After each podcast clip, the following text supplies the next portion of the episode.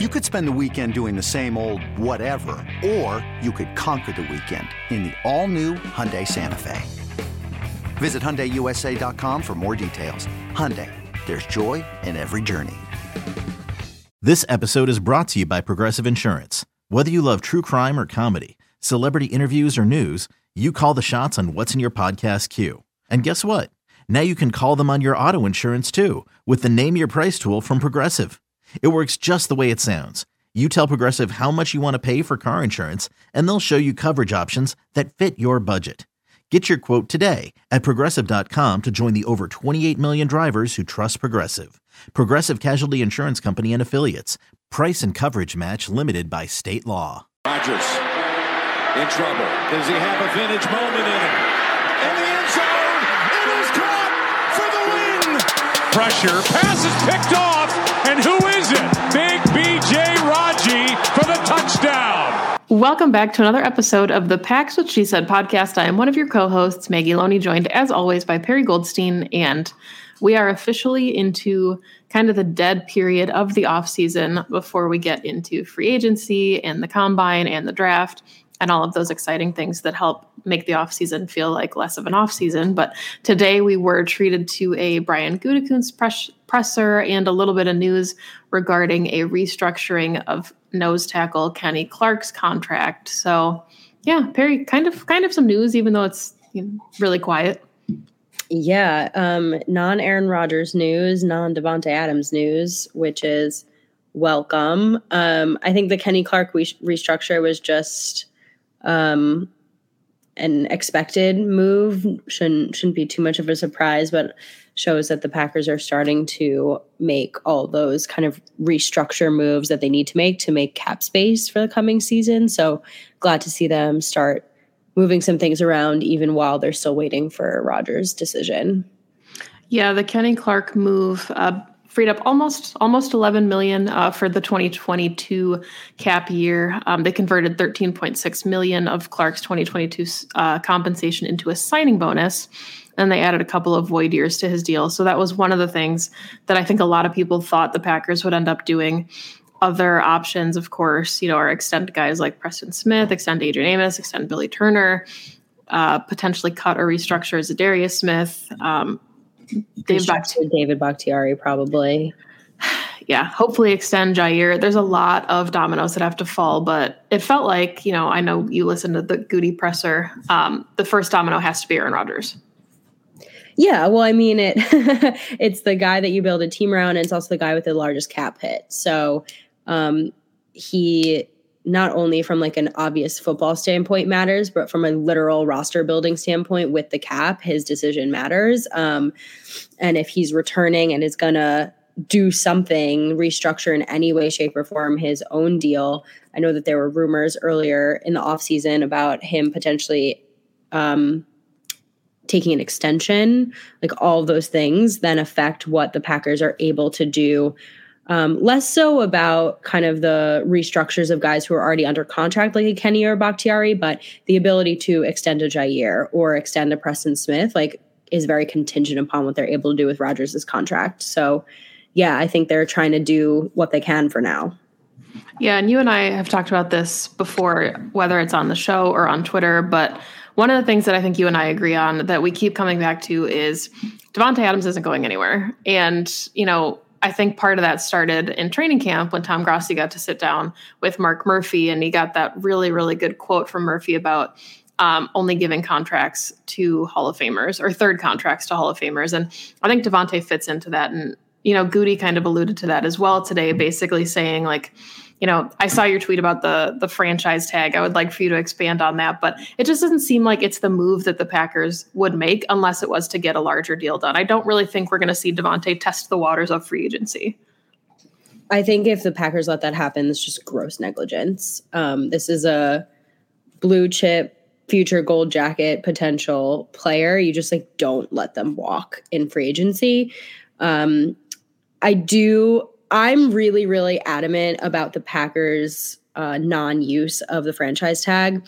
Um, they're the only team in the last decade who has not used it. They haven't used it since 2010 when they did it on Ryan Pickett. It's just not, um, if you will, a tool that they pull out of their box ever. It's like that discarded rusty tool that's in there, and you're like, I don't even know why I have this anymore. Um, I did think though that it was really interesting after the Goody presser today that like the possibility of tagging him simply to get a larger extension deal done is a possibility um, that hadn't entered my mind as something that they would do. Everyone talks about oh you tag and trade him or oh you do you know you just tag him and then he gets to enter free agency next year as like a thank you and goodbye.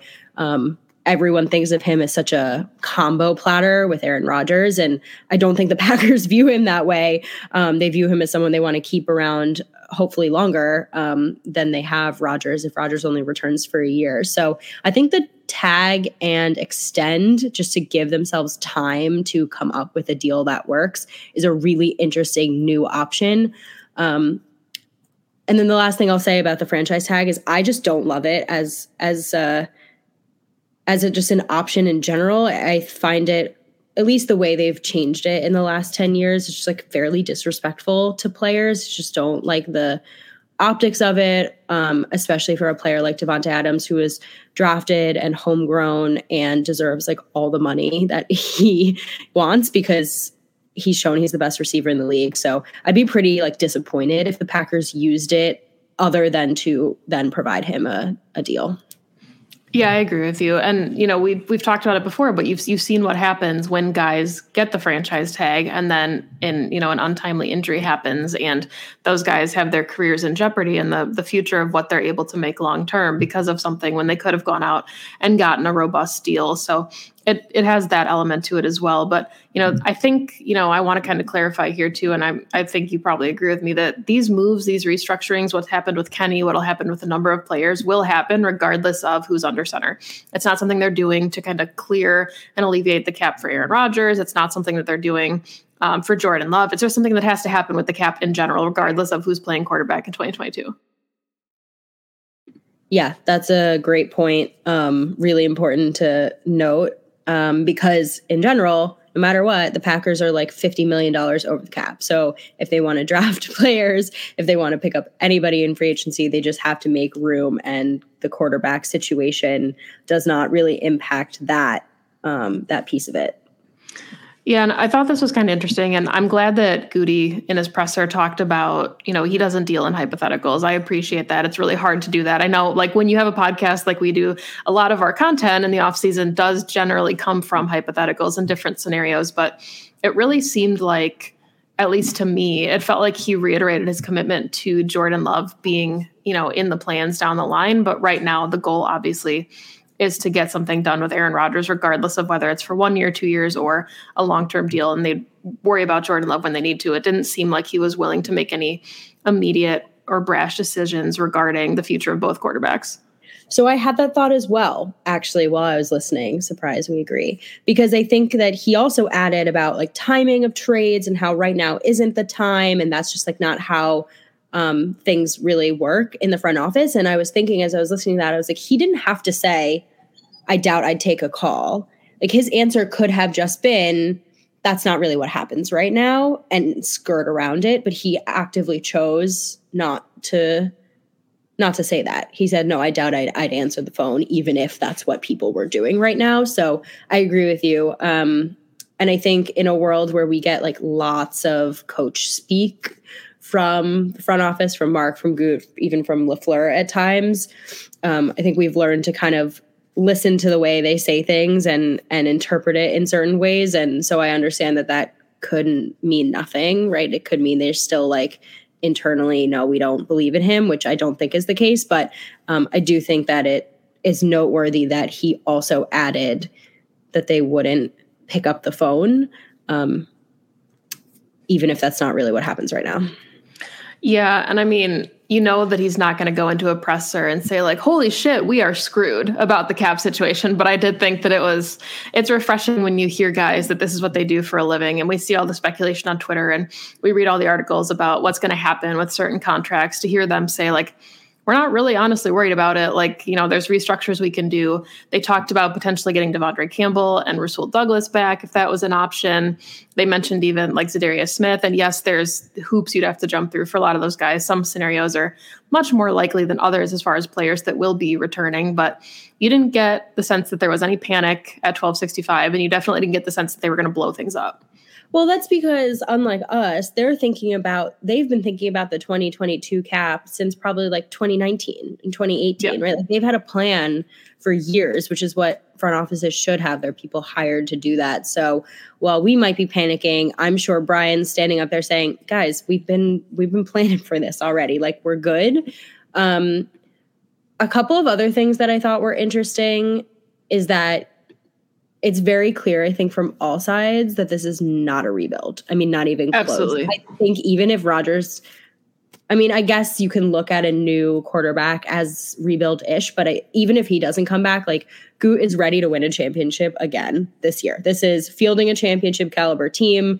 That is a direct quote from him. I don't necessarily disagree with him, depending on even if they lose a couple of guys and they they will add a couple of guys back. But this is again a, like another year of just going all in for it, um, which will have its own ramifications, I think, down the line. But nobody seems to be at all panicked. Yeah, I mean, I think we kind of talked about that. Like we talked about what a rebuild would mean and what that would entail, and that that hasn't been the identity of this team. And I think even with Jordan Love, like we've seen teams get to championships with less than stellar talent. And that's not to disrespect Jordan Love. It's just that right now he's an un- unknown commodity. So I definitely don't think that at this point, even if Aaron Rodgers does retire, you know, post the addition of Tom Clements and everything, and you know whatever were to happen there, I think the Packers like front office feels good enough about the way that they've built the rest of the roster that you know yep. even if Jordan Love isn't the guy, they they can make it work. And I think that I think that's pretty spot on at this point about just and it says a lot about the way that they've constructed the rest of the roster, knowing some of the teams that we've seen where it's been Aaron Rodgers or bust. I don't get the sense that that's this team, especially with the way the defense played. Exactly. I was thinking that. I mean, this team is majority guys who are like, I think 25 and younger. So they've got a lot of really, really young talent. I mean, I say 25 and then you go Kenny Clark's 26 like really a lot a lot of young talent and again I think there's a lot of question marks on the offensive side of the ball and like mostly the wide receiver and tight end room but those are position groups that you can replenish in a season. Like you can rebuild both of those rooms fairly easily in one season.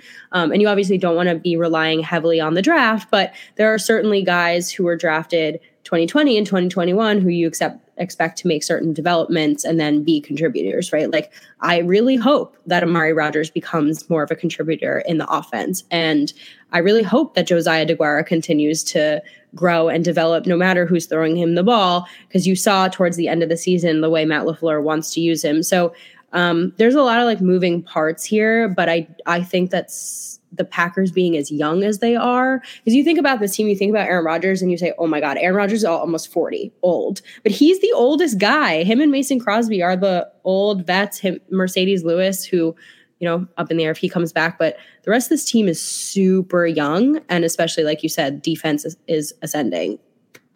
Yeah, and I think there's there's a different identity and a leadership in that as well. Like, yes, Aaron Rodgers, if he comes back, is bar none the leader of the team. That makes sense. That's how it would be. But you can also tell, and when you hear guys like Rashan Gary talk at the podium after the divisional mm-hmm. round loss, there's or Rasul Douglas, if he were to come back, there's a lot of young guys who are really confident in the core of the team. Kenny Clark, you know, we already mentioned restructure. He's going to be around a while. So I think even guys like AJ Dillon, who said like this motivates them more, I think people know that regardless of who's under center, and I do really believe that it will be Aaron Rodgers in 2022, that there's like an onus on the entire team to to go all in and it's not just you know whoever's under center there's going to be a rallying process regardless of who's throwing the ball for sure so, any other things from the presser that stood out to you?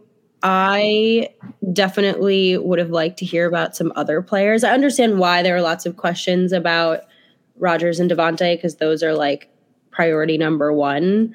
Um, but I do think it's interesting that like they didn't really talk about anything else until the beat writer chat afterwards, where Goot was able to tell them, you know, Elgton Jenkins is rehabbing really well, and David Bakhtiari, there's like no concerns with his knee. Like those are things that I'm I um, was really happy to read about. Yeah, I agree. I think the only thing that, you know, and it wasn't really even a surprise, was just, you know, with the combine starting soon, we got a sense of kind of where Goot's eyes are going into the draft. And he mentioned offensive line, edge, and skill positions on offense kind of as the three primary looks, which shouldn't really be surprising. Yeah, right. I mean, I think, you know, all that does is continue to solidify that I think the Packers are taking edge in round one. And it gives me, I guess, a little bit of a, a sad face thinking that Z is for sure gone. But I've thought that since like October. So it's not really news. Yeah. Yeah.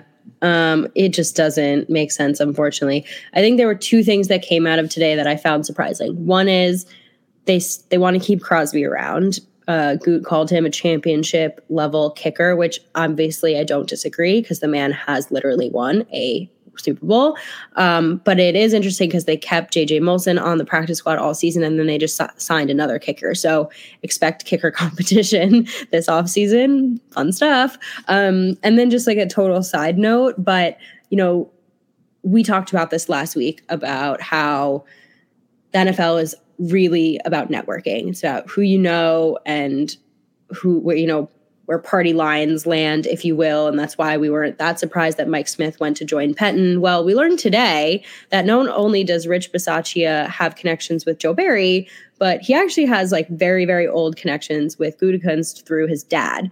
So I have no commentary on that. I just like heard it, it was like, that's really cool. and this is just another reason why uh, Bisaccia was kind of brought into the fold into the Packer family is he not only knows the defensive coordinator but the GM. Um, and I just I don't know I love those relationships around the league.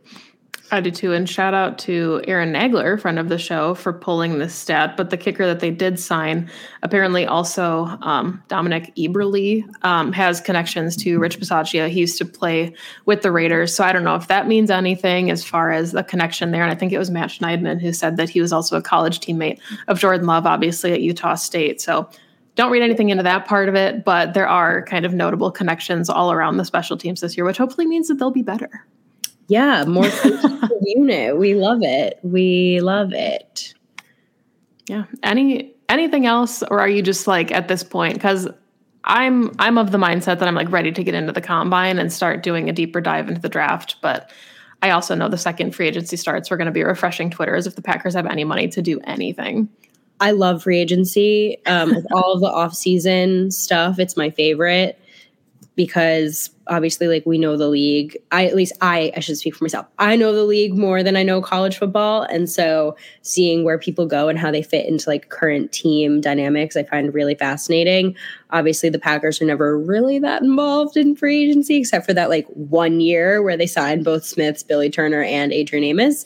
Um, but i I think I'm mostly curious to see what the Packers end up doing to create cap space and then kind of infer from there where they think they can target um, players in free agency if they're going to. But it also we also have to see you know who doesn't come back um, and what those holes are after that.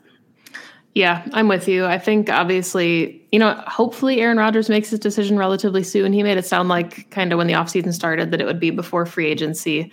And I think knowing that he's kind of tied into Davante and the two of them you know, are obviously checking up on each other and kind of weighing their options. I think both of those dominoes fall before the free agency period officially starts. That's my prediction. I don't think it's a bold one. I just think that we'll have some type of clarity in the next couple weeks. Well, we should because otherwise the Packers are going to be behind the eight ball, and all that does is hurt both of their chances of being on a stronger, more uh, potentially like win ready team. And I think that's what they want. I know that's what they both want is to win a ring together. Yeah. Any any lasting thoughts about, you know, before free agency starts, Packers that you think will be back and Packers you think might not be back? At this point, I don't know. I mean, again, it sounds like they want to go all in again. So whatever that means, um, take it for what it is. To me, when I hear that, I think okay, so they're just going to try to bring back everybody again. Now, do I think that that's the right decision? No, because obviously the past couple of years they haven't been able to get over that hump. So something's got to give. But Goot did was asked that today, and he said, "I think that this team can do it. They just have to play better in the right moments. So I don't know what you do to overcome that because that's been the answer for the last couple of seasons. But um, I'm glad that no matter what, and maybe it's just a front, but Goot is optimistic that this team is championship ready with or without 12 and 17. So again, take that for what you will, but um, I don't necessarily disagree with him.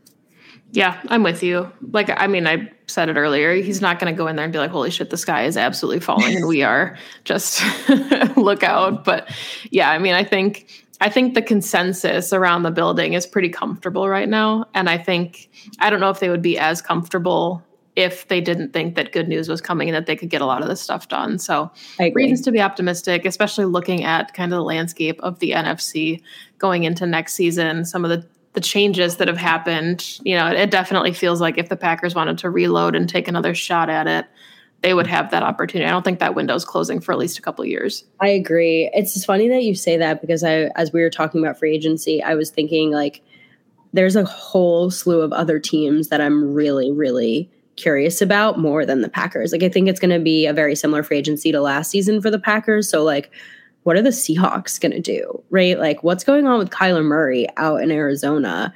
Um obviously the NFC North is going to be on watch. I think it's Justin Fields time. Vikings are completely brand new basically. So um there's a lot more to this that are going to end up impacting the Packers that aren't in, involved with like the Packers actually building their roster. Yeah, lots of fun. That's that's honestly one of my favorite parts of free agency, like you said earlier, is just seeing, you know, where players go, especially players that we have affinities for, like, you know, Michael Pierce going to the Vikings and just there's so many new coaches too around the league this yeah. season. So just seeing kind of how those teams are able to recalibrate is really interesting. But I think I think that'll do it for today's show.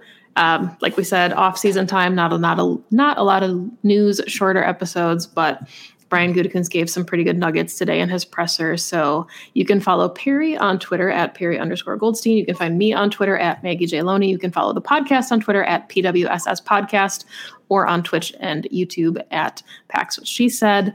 Thank you, as always, for listening to the show. Go Pack Go. Go Pack Go.